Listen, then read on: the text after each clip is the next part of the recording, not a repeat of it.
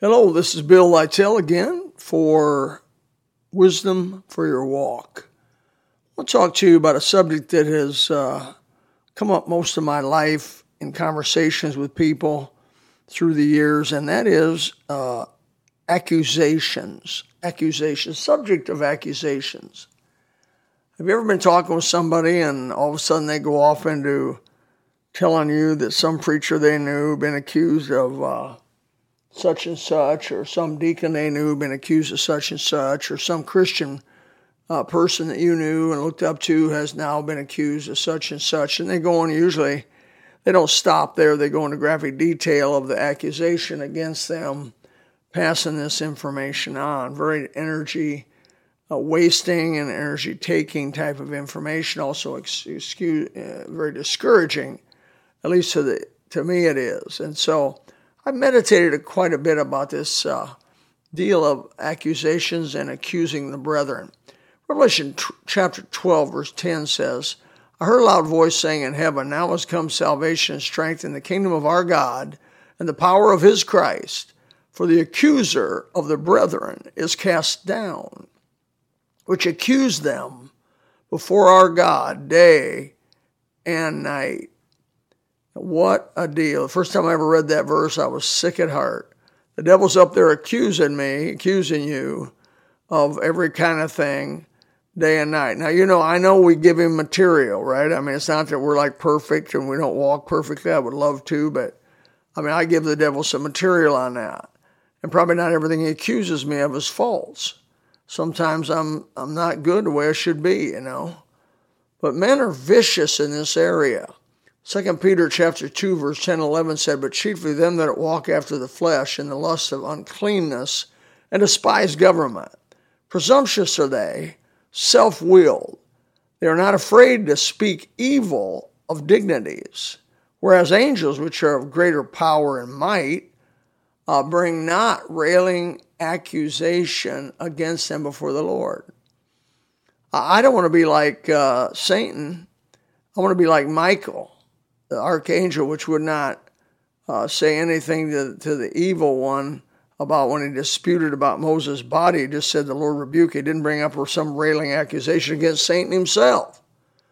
Um, I think we should be real slow to speak in the area of passing on an accusation against someone else. Something that's not been brought before a group of people, a judge, uh, uh, whether it be a preacher, deacons, or people that were in the know.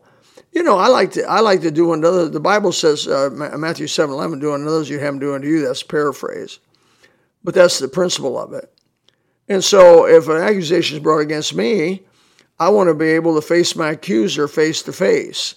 I want to be able to have a, a, group of my peers, or jury, as it were, of peers, listen to all the evidence. I want to be able to defend myself. So I should be able to defend myself. I should be able to face my accuser. Uh, I should be judged by a group of peers, 10 or 12 people, after they hear both sides, say, okay, the evidence has been presented on both sides. We believe the defendant to be guilty or not guilty. At least you get a fair trial. But with most people, you do not even get a fair trial on that, do you? I mean, you're just guilty till proven innocent. And it hurts your reputation.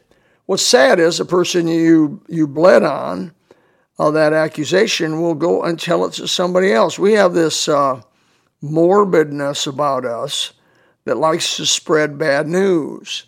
I mean, I like, man, we need to, by the grace of God, part of our regeneration needs to be going around being light rather than darkness, spreading good things rather than bad things. You know, Philippians 4 8, man, going back to that again. But you know, things which are true and honest, just, pure, think on these things. Put them in your mind.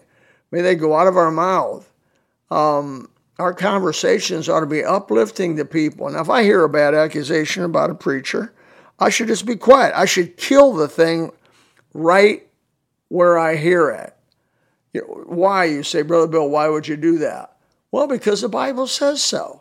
1 Timothy 5.19, against an elder, that's a leader uh, neither receive not an accusation, but before two or three witnesses. Now you notice that, but before. That means they're facing your accusers.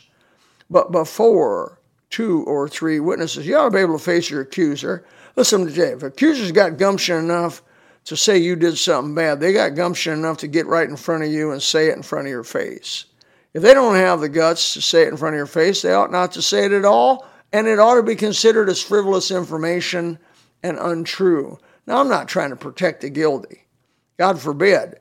But I do believe the Bible says, Vengeance is mine, saith the Lord, I will repay. And I do believe the Bible says that every secret thing will be brought forth to the light. So if somebody supposedly does something, there's no witnesses to accuse them, and you say, Brother Bill, then they got by with it. No, they don't. Nobody gets by with anything. God is someday going to bring everything to judgment. Everything's going to be made clear. Everything's going to be made very uh, open, and there'll be not one secret, wicked crime or event that happens that doesn't receive its just recompense. Now, this my sins before Jesus, when I repented and trusted Him, they were under the blood of Christ. They received their just recompense. What was that? That was when Jesus hung on that old rugged cross and paid the price for my sin. He paid it in full. And yours too, if you're a born again Christian. Let's not remuddle that whole deal. And, um, you know, the devil, there's a difference between guilt. Guilt's good if it's from God, guilt's horrible and destructive if it's been from the devil. The devil's type of guilt is the kind of guilt that brings you back over those old wicked things that you did when you were young or, or, or other times. And it tries to defeat you. Things that have been long repented of, things that have been gotten right about. He'll bring them things back up and try to tell you you are wicked, rotten, and all and all that. And all that does is want to destroy you and defeat you and hurt you. Uh, God's not bringing that back up to you. That's under the blood the sin that we've committed is under the blood, brother. The, the, the, Lord Jesus Christ washed our sins away under his blood, and we're free by the grace of God. And it's all by grace, by the way. And so here you go. You got the guilt that God gives us is when you sin, you feel that caution, you feel that little uh, pain in you that the Holy Spirit says, Ooh, that was wrong. You shouldn't have said that. You shouldn't have done that and you you feel guilty about it, that's good guilt. You can go to God and you can say, God, please, if we confess our sins, He's faithful and just forgive us our sins, cleanse us from all unrighteousness. Uh, right? 1 John 1 9. And so we go to Him, and the word confess means to agree with God. So I simply go to Him and say, Lord, I agree that uh, what I did was wrong, what I did was sin. By the way, don't use the word mistake. That ain't that's not in the Bible. I did a transgression. I did an iniquity. I did a sin or I did a trespass, but you didn't make a mistake. That mistake tends to downplay the problem. And if you're downplaying the problem, I just don't believe you're really repenting the way you ought to be. You ought to be harder on yourself than anybody else out there. Amen. I believe the Bible says if you be judged yourself, you'll not be judged. So if we get hard on ourselves, then others don't have to get hard on us. And so by the grace of God, we can go down through with free forgiveness. So remember that when you're talking about folks you hear so and so did this or so and so did that. It's hearsay information. Throw it out of court. Throw it out of court.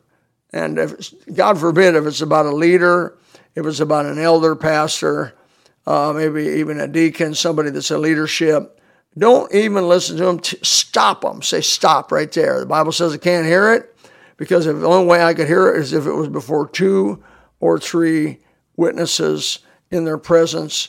And if it's real, Let's sort it out, make sure it's real because, hey, the Bible talks about those that are in leadership. If they sin, they should be rebuked before all. No doubt they should be judged. No doubt it should be brought forth if it's real, but it's got to be done right. Let's not do it like the devil. Let's do it like God would have us to do it. Well, a little bit of wisdom for your walk. May the Lord bless you, keep you, cause his face to shine upon you, and give you peace.